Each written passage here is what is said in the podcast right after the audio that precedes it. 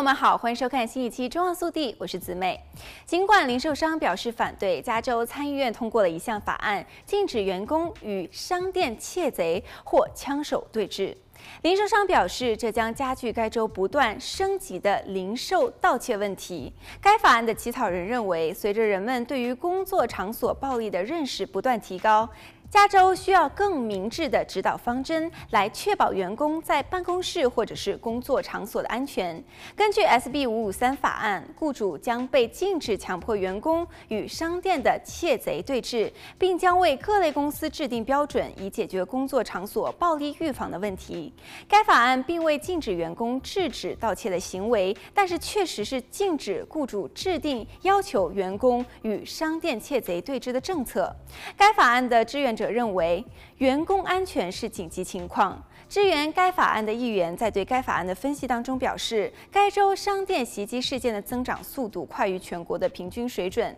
从2018年到2020年增长了百分之四十二，其中杂货店增长了百分之六十三，便利店增长了百分之七十五。超过五十个州和国家组织反对这项措施，包括加州商会、加州西班牙裔商会和加州零售商协会会，以及代表广泛行业的其他组织。去年，加州商会和零售商成立了加州人反对零售和住宅盗窃组织。这是一个由商会、企业和商业组织组成的联盟，旨在提高公众对于该州日益严重的盗窃问题的认识。根据该联盟称，该州的店主报告全州范围内的暴力事件有所增加，过去的五年损失增加了近百分之六十。